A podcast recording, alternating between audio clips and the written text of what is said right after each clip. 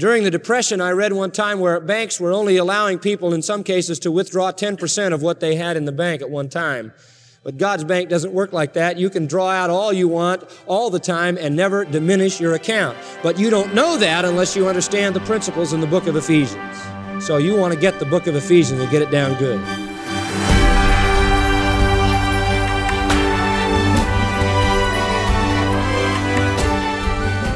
Think of the old furniture, paintings, tools, the stuff that hasn't left your garage or attic in years. What if someone told you one of those items was worth millions? Would you leave it in storage? Let it keep gathering dust? Of course not. Well, if you're a Christian, it's possible you're essentially doing the same thing, neglecting the greatest treasure you have. What exactly is that treasure? Why is it so valuable? And more important, how do you use it? Get answers today on Grace to You as John MacArthur begins a study from Ephesians chapter one. He's titled it, Richer Than You Think. Well, John, that title may be catching some listeners off guard, but it really shouldn't be a surprise that a study from the book of Ephesians would have that word rich in the title. No, because the Apostle Paul says, you know, we have the riches of his grace. Uh, I love the, how he kind of starts um, when he talks about that in Ephesians. We have all blessings, all heavenly blessings in Christ. That's kind of where he starts, that God has blessed us with all spiritual blessings in Christ. That all spiritual blessings? Wow, that's comprehensive, and that is the very intention of the Lord. So we are richer than we think, and I've thought this through my whole life. You know this because we've talked about it, but people don't begin to understand the spiritual resources they have. You you hear people saying, you know, God, give me more of this and give me more of that, and I need more of this and the other thing. You don't need more of anything. It's all available. It's all resident in the in the Spirit. It's all resident in the truth of Scripture. And as you um, walk in the Spirit and as you read the Word of God, there's this continual outpouring of grace upon grace upon grace, which is the dispensing of heaven's riches into the life of the believer. So you, you have everything that you need. You, you, the infinite blessings of heaven are available to you. Jesus even said, ask anything in my name and I'll, I'll give it to you. Well, what a blank check that is.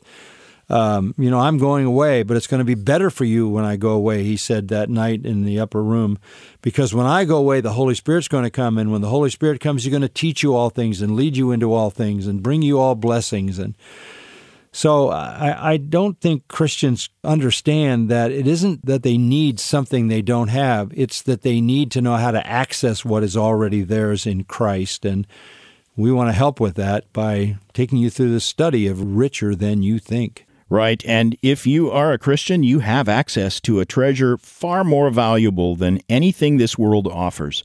Learn how to take hold of it as John begins his study titled, Richer Than You Think. If you have your Bible, turn to Ephesians chapter one, and here again is John MacArthur. We come for our Bible study to a book that is indeed a treasure of mine and of every believer, the book of Ephesians. Now, just as an introduction, look at the first two verses of the first chapter, and we're going to talk a little around that thought.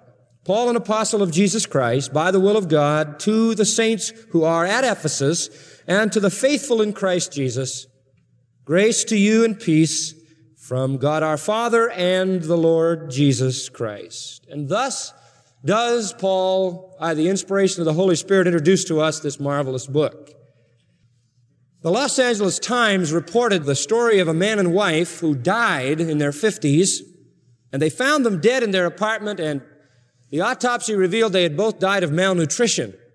What was interesting was that when the police found their bodies, which had already begun to decay by the time they were discovered, they searched the apartment and found in the closet a whole pile of little paper bags, and they opened the little paper bags and found a total of forty thousand dollars. It's a little ridiculous to die of malnutrition and have forty thousand dollars in paper bags in your closet. There was a lady in American history known as Hetty Green. Hetty Green was called America's greatest miser. Uh, when she died in nineteen sixteen, this is a long time ago, when she died in nineteen sixteen, she left an estate valued at one hundred million dollars. It's a lot of money in nineteen sixteen. But Hetty Green was so miserly that she said she ate cold oatmeal because it was too expensive to heat the water, to warm it. Her son had a severe leg injury, and it was so severe that she was delaying trying to find a free clinic where it could be treated, and she delayed so long it had to be amputated. Well, that's a strange lady, folks. Die with one hundred million dollars in your estate, and your son loses his leg. That's really not understanding how to use your resources. Now, the book of Ephesians is written to Christians like that. You say, well, what do you mean? What kind of Christian is like that? The kind of Christian who doesn't understand the riches that he has in Christ. The kind of Christian who wanders through life with a case of spiritual malnutrition, who doesn't know where the feast is. The kind of Christian who doesn't know how to tap his resources, maybe because he doesn't know what they are, and so he never really finds out how rich he is. Uh, if you get a handle on the book of Ephesians, you, some people have called it the bank of the believer. This is your spiritual checkbook, and every time you write a check out of this bank, your funds are non-diminished. In other words, you can write checks on all the riches of God as often as you want, for as much as you want, and never diminish the account. Is that nice? That's the book of Ephesians. It's a book about riches. It's a book about fullnesses. It's a book about being filled with things. It's a book about inheritance. It's a book that just tells us what we own in Christ. Some have called it the treasure house of the Bible. During the Depression, I read one time where banks were only allowing people in some cases to withdraw ten percent of what they had in the bank at one time. But God's bank doesn't work like that. You can draw out all you want all the time and never diminish your account. But you don't know that unless you understand the principles in the book of Ephesians. So you want to get the book of Ephesians and get it down good. It'll absolutely revolutionize your life because of its incredible riches. It will teach you who you are, how rich you are, and how you are to use those riches for God's glory. Now, I want you to see that the book is based on this kind of thing, uh, this idea of riches and fullness and inheritance, by just a couple of illustrations. For example, chapter one, verse seven talks about the riches of His grace at the end of the verse. Chapter three, verse eight talks about the unsearchable riches of Christ. Chapter three, verse sixteen, the riches of His glory. So you have the riches of His grace, the riches of His glory, and the riches of His Son. In other words, God is unloading all of His riches in the book of Ephesians. The word grace is used twelve times, and the word grace means God's unmerited, undeserved kindness and favor. Grace is behind all of this lavishness that God pours out. So the word grace is used twelve times. The word glory is used eight times. The word inheritance is used four times. The word riches is used five times. The words fullness and filled are used seven times. And the key to everything is, because we are in Christ, that all the fullness of the riches of the inheritance of the glory of His grace is ours. Do you see? Because we are one with Christ in His church, because we are redeemed, this incredible fullness is ours. Maybe the sum of it all is in chapter three, that you might be filled with all the fullness of God. It's just an incredible thought. That literally the believer can be filled with all the fullness of God Himself. That we would know the unsearchable riches of Christ. That we would be able to do exceeding abundantly above all we could ask or think, according to the power that works in us. You see, it's all such magnanimous, grandiose concepts. Fullness, riches, inheritance, wealth, resources, all in the book of Ephesians. Now, it's all in Christ. It's all because we're in Christ. And if you're not in Christ, you're poor, you're, you're destitute, you're a pauper, you're a beggar. If you're in Christ, you're rich beyond all wild imagination. It's all based on Him. It's not anything we did, not anything we earned. It's all His. For example, in Ephesians, all of our riches are based on these things. His will, chapter one, verse five, His grace, chapter one, verse six and seven, His glory, chapter one, verse twelve and fourteen, His power, one, nineteen, His love, two, four, His good pleasure, one, nine, His purpose, one, eleven, His calling, one, eighteen, His inheritance, again, one, eighteen, and His workmanship, two, ten. It's all because of Him. It's all that we are in Christ, and thus these things become ours. So, this is your bank book. This is the treasure house. This is where you check out your resources. And in the first, now watch it, in the first three chapters, he tells you what they are, and in the last three, he tells you how to use them. You gotta get it all. You can't spend them if you don't know what they are, and if you know what they are, you gotta know how to spend them. So the first three chapters, the theology of the rich believer, the practice in chapters four to six. And there are other things that are involved, but that's just the main thing. Now, let me go a step further and turn the corner a little bit in your thinking. Just kind of file that category of riches related to Ephesians, and I want to talk about another dimension. It not only talks about our riches, but it talks about the whole idea that all this is ours because we're in the church. Okay? It's all ours because we're in the church. Now, by that, I don't mean that we're Baptists, Presbyterians, Methodists, or we've been uh, catechized or Sanforized or anything else. What I mean is simply that we are in the body of Christ, that we are saved people. We are in Christ. That is the key phrase. In fact, you saw it as we started to read the book in the very first verse. It ends in Christ Jesus. But because we are in Christ and in His church, all these things accrue to us. That's a key. Now, the book then discusses the church. It discusses what the church is, how the church functions, how we function in the church, and it discusses the riches of the church. But the key truth that I want you to get in the book of Ephesians is that the church is presented as a body, Ephesians three six, a body. What a metaphor. What's a metaphor? A metaphor is a way of saying something that gives you a better understanding of it. Now, the metaphor is of a body. The church is like a body. That it is an interlinking organism. The church is not an organization. It's not something you just join. It's not a building. It is an organism. We are all one in Christ, and through us pulses the blood, as it were, of the life of God. We're one, inextricably united. And if one believer in the body doesn't do what he's supposed to do, the body malfunctions at that place. And when it malfunctions, then somebody else has to pick up the slack, and the body limps, and that's why the world thinks Christ is a cripple. The body must be whole and complete, and that's why in Ephesians four it says, till we all come to the fullness of the stature of Christ. Christ should stand up in full functioning form in His body, the church, just as He did in His human body in His incarnation. I like to call the church body two. Body one was incarnate Jesus. Body two is Christ incarnate in His church.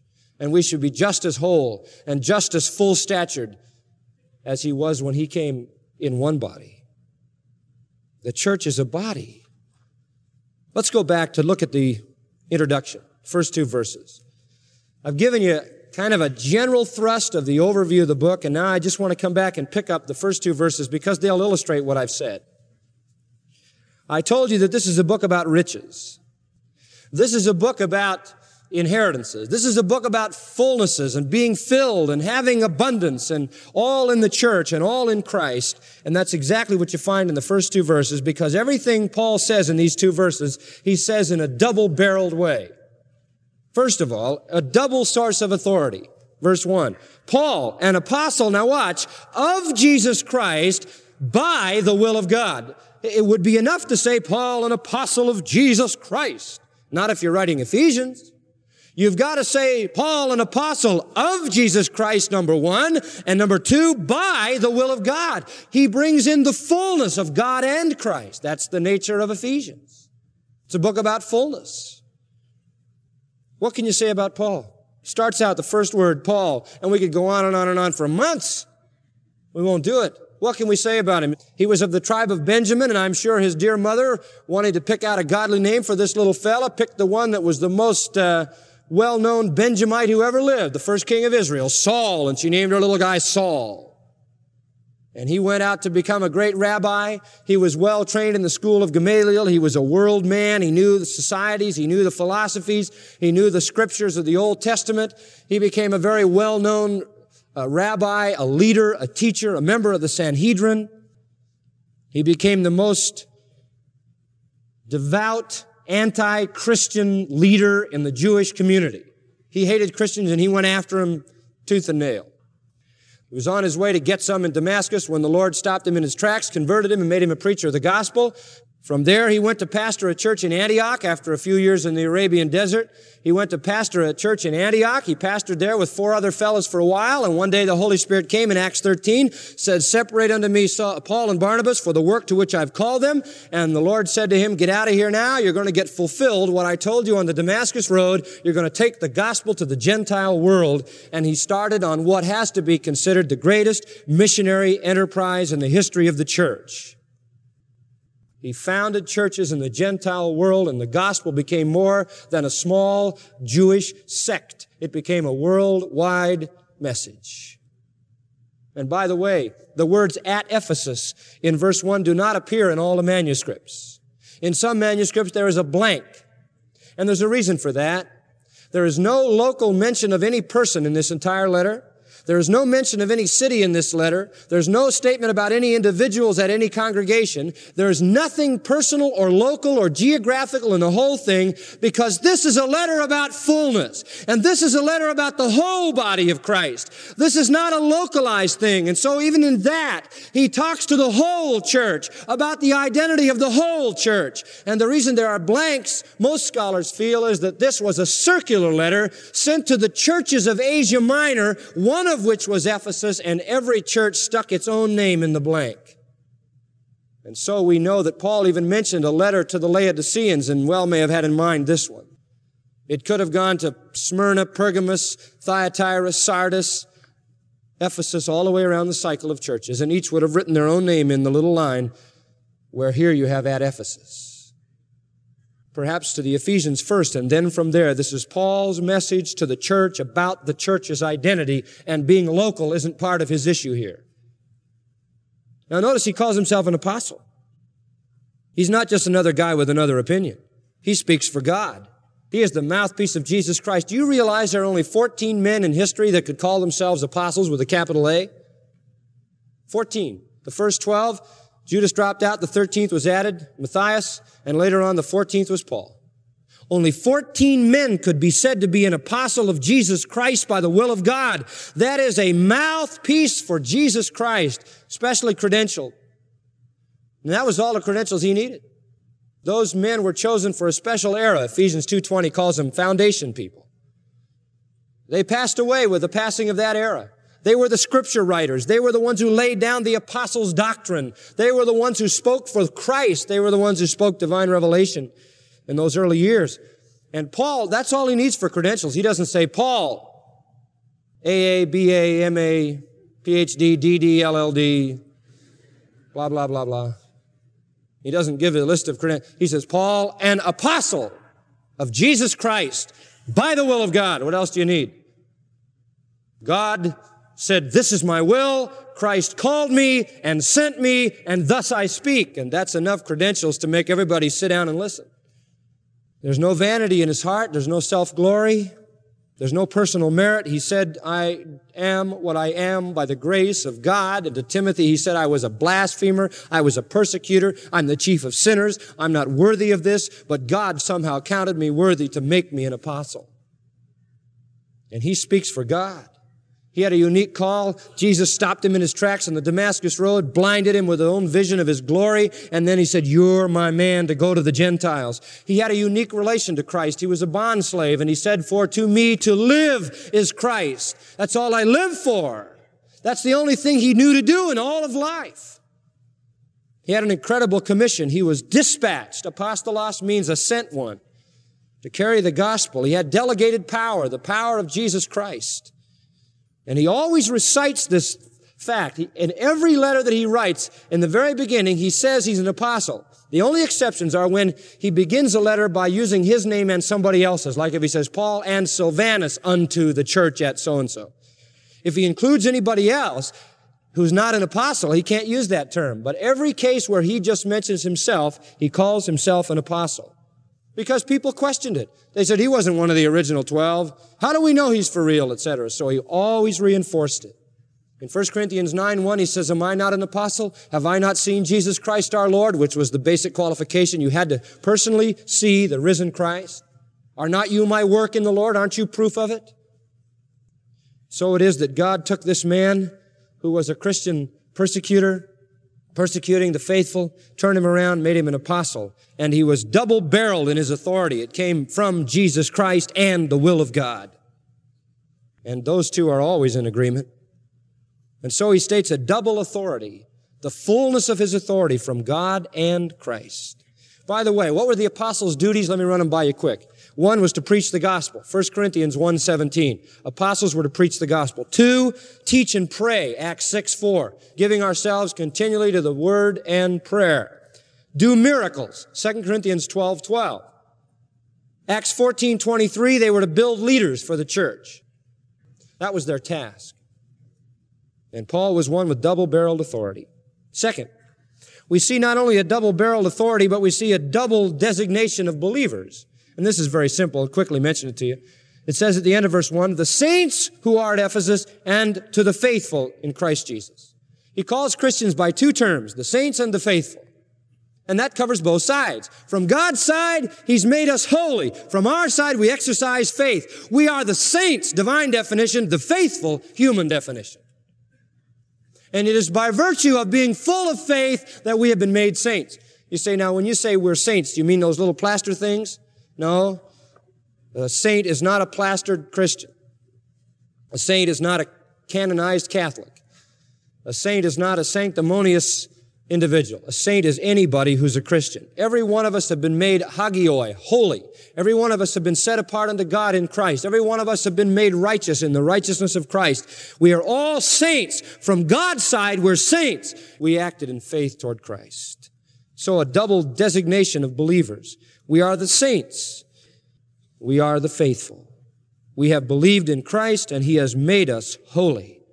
Boy, isn't that a great beginning? So, double authority, double designation of believers, and then a double blessing in verse two. You knew that would happen, didn't you? Grace to you and peace. There's the double blessing. That, incidentally, was the typical greeting. Grace is the New Testament word, charis. It means kindness of God toward undeserving people.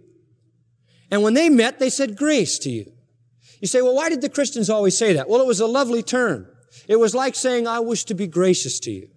But more than that, it had a theological meaning. It meant something to them in their faith. It was a reminder that they were what they were by grace, you see. I mean, we go to somebody and we say, hello. What does hello mean? That's really not too, that's not very fulfilling or meaning. Or else we say, uh, how are you? How are I? I was because my mother and father were and then I was. That's how I are, you know. Or else we say, how do you feel with my hands? What do you think? You know, we have all these little things, you know. How are you doing? How are you doing what? I'm not doing anything, you know. We have all these meaningless little deals. How much more significant if when we met each other we said, grace to you. Grace to you. That's great, isn't it? God's loving grace to you. My graciousness to you. Grace to you. And that would be a constant reminder that we are what we are by grace. This whole community of believers that constitutes a church is all, is all built on grace. It's all grace. By the way, grace is the fountain of all blessings. It's out of His grace that everything comes. And it's just a reminder. When you greet each other, try to break some habits. Just after you've given a holy kiss, then say grace to you. Be biblical. And then there's another one, the double-barreled greeting. The Old Testament word was shalom. The New Testament word is eirene, and it means peace. Grace is the fountain and peace is the stream. Because I have grace from God, I have peace with God, right? And so that's the other side. So when you go to somebody, instead of saying some dumb thing like, how are you? Say grace to you and peace. Oh, wouldn't that be good? That'll just remind you. By the way, if you start saying that to everybody you meet, they'll pretty soon figure that you are somebody different than they are. Why do you say that? And then you can tell them why you say that. Oh, because I wish to offer you God's grace so that you might have His peace. Huh? and then you can move right in. Grace and peace. It is because of His grace that we have His peace. There would be no peace without His grace. So, double authority, double designation of believers, double blessing, and finally a double source for all the grace and peace. It comes from God the Father and the Lord Jesus Christ. You see all this fullness, double stuff in the first two verses. And you get the idea that you're going to get some, some tremendous riches coming your way out of Ephesians. It's all from God the Father and the Lord Jesus Christ. Listen, Paul's message throughout the book of Ephesians is this: that you might understand God's grace, that you might possess His peace, because you are a part of His church and you have at your disposal His infinite riches. This is going to be a fantastic study. I hope you'll get your heart and mind attuned to what God has to say. Let's pray. Father, as we look at the mystery age and we see the tremendous joy that is ours because of all the riches You've deposited in our account, we are reminded to say thank You. We are reminded to express our love and praise. Thank You for the grace that gives the peace. Thank You for making us one body with You as the head and putting at our disposal the riches of all divine resource. Teach us to know who we are, how rich we are, and how to use the riches we possess for Your glory. We pray in Christ's name. Amen.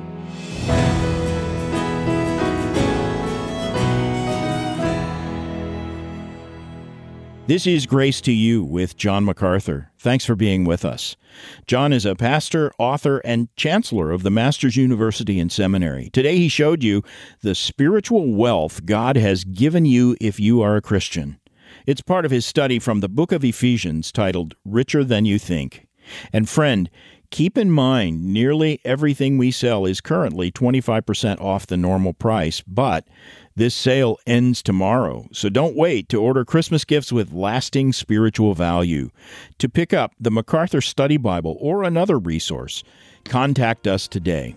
Call us at eight hundred, fifty-five, GRACE or go online to G T Y dot org. With nearly twenty-five thousand study notes from John, cross-references, and introductions to each book, the MacArthur Study Bible can help you understand Scripture in its original context and apply it to your daily life. And something else I recommend is John's book titled One Perfect Life. It combines all four Gospels into one narrative, giving you a comprehensive biography of Jesus Christ. Both One Perfect Life and the MacArthur Study Bible make great gifts for new and veteran believers. To place your order, go to G T Y dot org or call eight hundred, fifty-five, GRACE. And just a quick reminder that we want to hear how studies like Richer Than You Think or any of John's recent series are helping you grow in your grasp of God's Word. Long or short, your letters mean a lot to us. Just send your email to letters at G T Y dot org, or if you prefer, write to Grace to You, Box four thousand, Panorama City, California, nine one four one two. Now for John MacArthur, I'm Phil Johnson, encouraging you to be here tomorrow when John continues to show you the riches you have in Christ. It's another half hour of unleashing God's truth, one verse at a time, on Grace to You.